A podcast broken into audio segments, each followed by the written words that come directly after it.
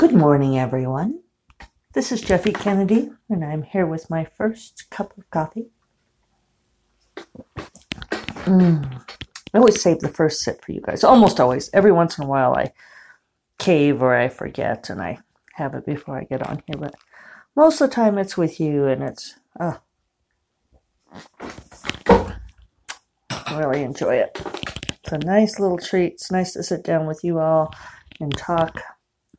Today I am not in my usual office chair because Isabel has claimed it for herself lately. I just reached over to pet her and she swiped at my hand. She doesn't want me kicking her out of the chair, so I'm posting a picture for you all of her in the chair. And it's been her spot for the last few days, although this is the first time she's got in it in the morning. I think it's funny how the cats do that. They sort of have their favorite spots that seem to last for, I don't know, three to five days, something like that. And then they move on and there's a new favorite spot. And sometimes they find one that's unexpected and we'll be looking for the cat. We'll be wandering all over the house going, Where is the cat?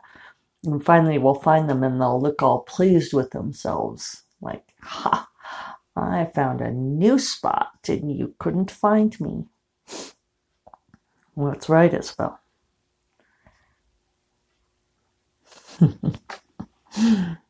so, yes, I am.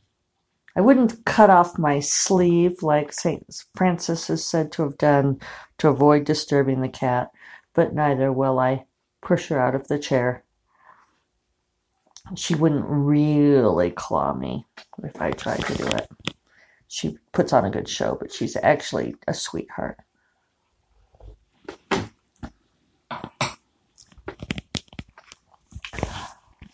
Oh, so let's see, where are things? Where do we stand? I put up a blog post yesterday, talked a little bit about my website woes. I'm really making an effort not to get too angry about this. I think that, um, you know, when you get mad about stuff like that, the mad just kind of brews on you. Uh, and it's distracting, and I, it's not worth it. That's not worth it. But we are putting together a, a timeline and a list of all the things that my previous website developer and host failed to do.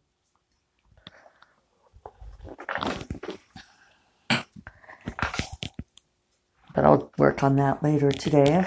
I really want to try to get going on Lonen's Reign. I um kind of started it on Tuesday. I certainly got the doc all prepared. You know, and to revisit, I I did burn a little bit more than I um, time wise than I I don't want to say should have, but I worked on Sunday. I finished Oria's Enchantment by working on Sunday. And there is sometimes a little bit of a price to pay for that. On Monday, I did the copy edits for Orchid Throne, got that done. And I thought I'd see if I could turn around and work on Tuesday and start working on Lonen's Reign. And my head wasn't in it. Um, I've got the document set up. I thought about it. I worked on it a little bit yesterday, but I really wasn't feeling it. So I thought, okay, I'm just going to take the day off and uh, do some reading and refill the well a little bit. So we'll check and see if I can, how it goes today. Um, you know, I know this is something that we talk about a whole lot. You know, that I say I don't believe in writer's block, and other people say, well, that's because you just don't call it writer's block. Uh, it does not feel like a block to me. It just feels like I feel like I've written enough books at this point, and I do think that's an important thing is that I know myself and I've written enough books at this point that it's pretty clear to me when I'm when I don't have the juice. Um, and, and, it has to do with personal energy levels, um, partly with the uh, I'm, trying to think of the right word that I want. Um, yeah, it's sort of uh, having the bandwidth. I always think bandwidth works really well. Like we said among our friends, you know, we'll say, well, do you have the bandwidth to look at this today? Or do you have the bandwidth to do this? You know, and, and I think before the internet, we didn't really have a good term for that, but it's really an excellent term because it's not, do you have time or do you have energy? It's like, do you have a sufficient attention required for this particular thing. And um, I can tell when when the I need to take a little bit of time between books. And I've started to think I should maybe take a whole week between books, and I never want to put that on my schedule. And it ends up kind of working out that way anyway.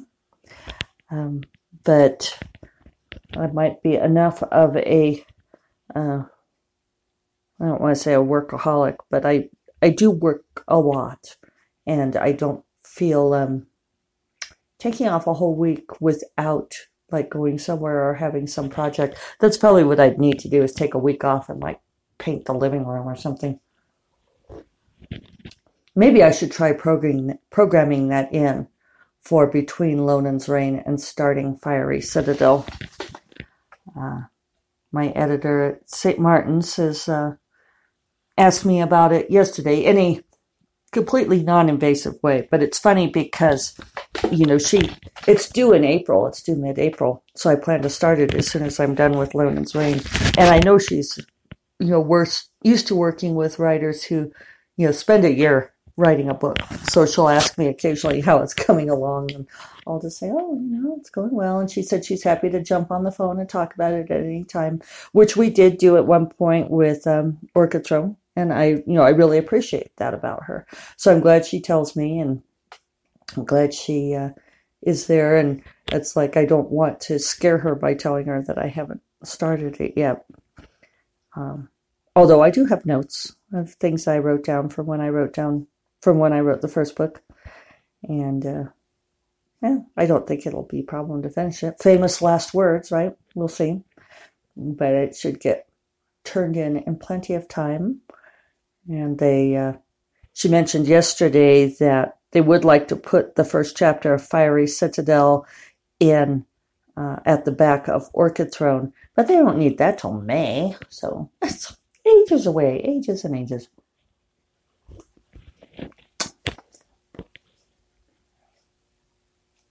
Yeah, and she asked me for dedication and acknowledgments for Orchid Throne, I need to get those to her by Tuesday.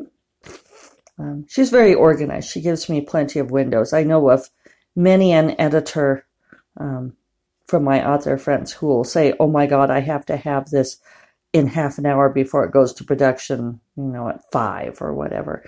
And I've had one editor who was very much the um, "this thing is on fire and it becomes your problem." But Jenny's been great. She really gives me plenty of window on stuff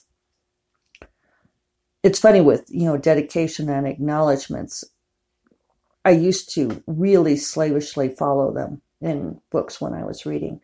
Uh, i would even um, i still do. I still do. I always read the dedication and acknowledgments. Acknowledgments are more fun for me these days because i'll often know some of the names that people put in there. When i was a younger reader i um, i wouldn't. I would just kind of read and marvel but um, Anne Rice always had the exact same dedication in all of her books. She always dedicated to Stan Rice, and she had a line that she put in there that she would say. I wonder if I have that conveniently nearby. We should see what that is. I do. I rearranged my bookshelf so that the books that are an inspiration to me are closer to my desk where I can see them. So let's see. I think it's uh here's interview with the vampire.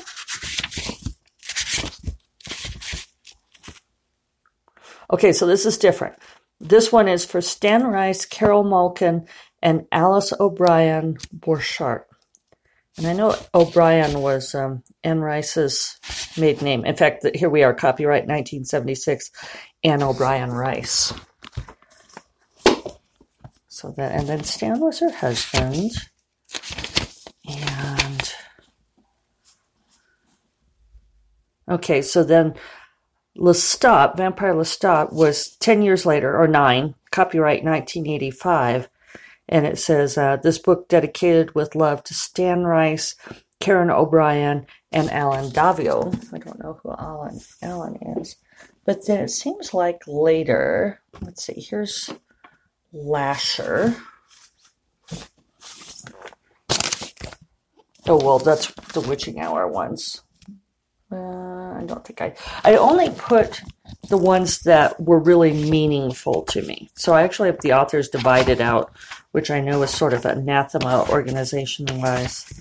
But, um, huh. Well, so I'm blowing my whole theory. Uh, here is um, Lasher, which was 93. And she says, For these with love, Stan Rice, Christopher Rice, and John Preston. Vicki Wilson, with thanks always for her courage, her vision, her soul. My godmother and aunt, Patricia O'Brien Harbison, the lady with the loving heart who carried me to church, and in memory of Alice Allen Daviau, my mother's sister, who gave me so very much. So let's see what it is for the witching hour, and then we'll give up on this game. I thought I was what I was trying to say was that she always said for Stan Rice that she always had the exact same thing. But clearly I'm wrong. I don't know why I thought that. Yeah, Witching Hour, Stan Rice and Christopher Rice and some other people. So eh, who knows where I got that idea. Maybe it was clearly some sort of figment. But anyway, it becomes something of a challenge to I, I kind of wish, and maybe I should just go through all of my books and write them down. I, I wish I had a list of everybody I had dedicated books to and and sort of keep a list of who I haven't because it's easy to forget, you know. And um, I I do pull on the acknowledgments uh, from other books. Also, as I'm writing a book, this has been the smartest thing I ever did. I keep a running document of um, as people help me with stuff when I'm writing a book, I will add them to it. However, I don't always remember to write that down or create that document. There was one book recently where I like went to pull that up and I didn't have one. I'd never made it. But um, that's that's one of the best pieces of advice I can give uh, you all who are working on books is to keep that running list of acknowledgments.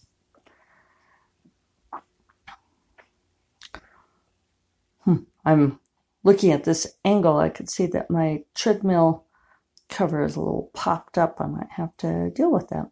See, Isabel was trying to teach me something. So anyway, I need to do those things. The other thing I've been doing is I had a phone call on Monday afternoon with Agent Sarah. I think I mentioned that maybe on Tuesday. But um, yeah, I'm sure I did because I said I really like this about her that she does the beginning of the year annual phone call. That's the um, instant pot going off saying my oatmeal is done. Yay!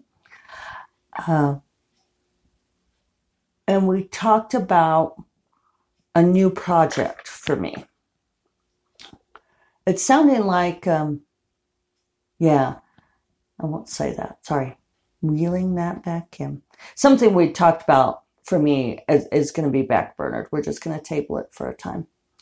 Uh, but we talked about a new project for me, and I even put it into the schedule that I will start working on that after I'm done writing Fiery Citadel. So it's on my schedule for May.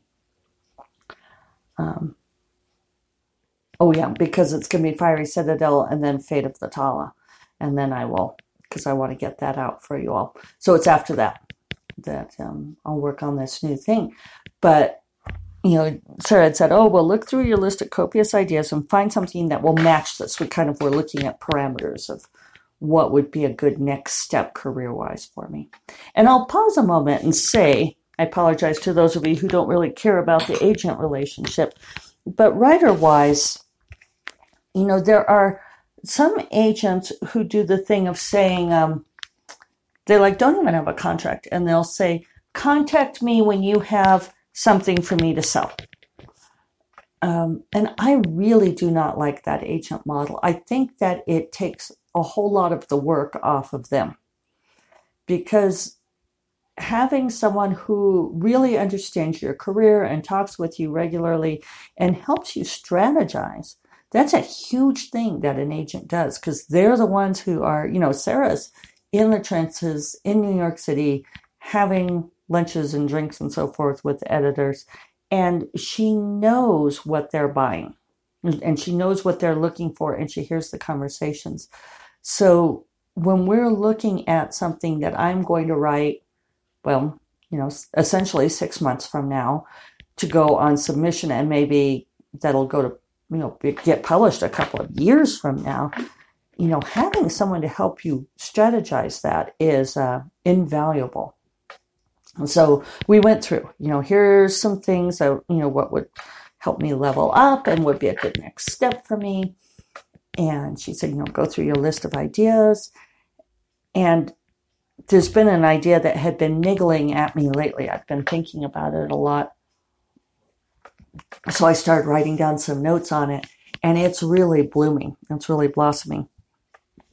So, which is good good and bad, except that now I want to work on that. That's always the uh, what not it's a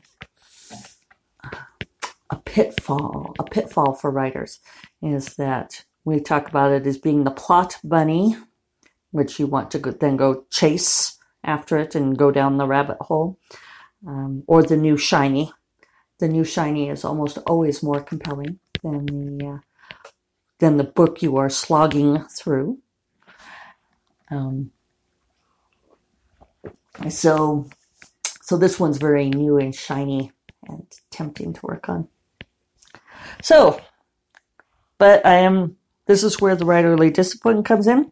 I need to start laying down words on Lonen's Reign, which should be a fun book to write. We'll get Oria's Enchantment out for you all soon. And I hope that you have a lovely Thursday. And we'll talk to you tomorrow. Bye bye.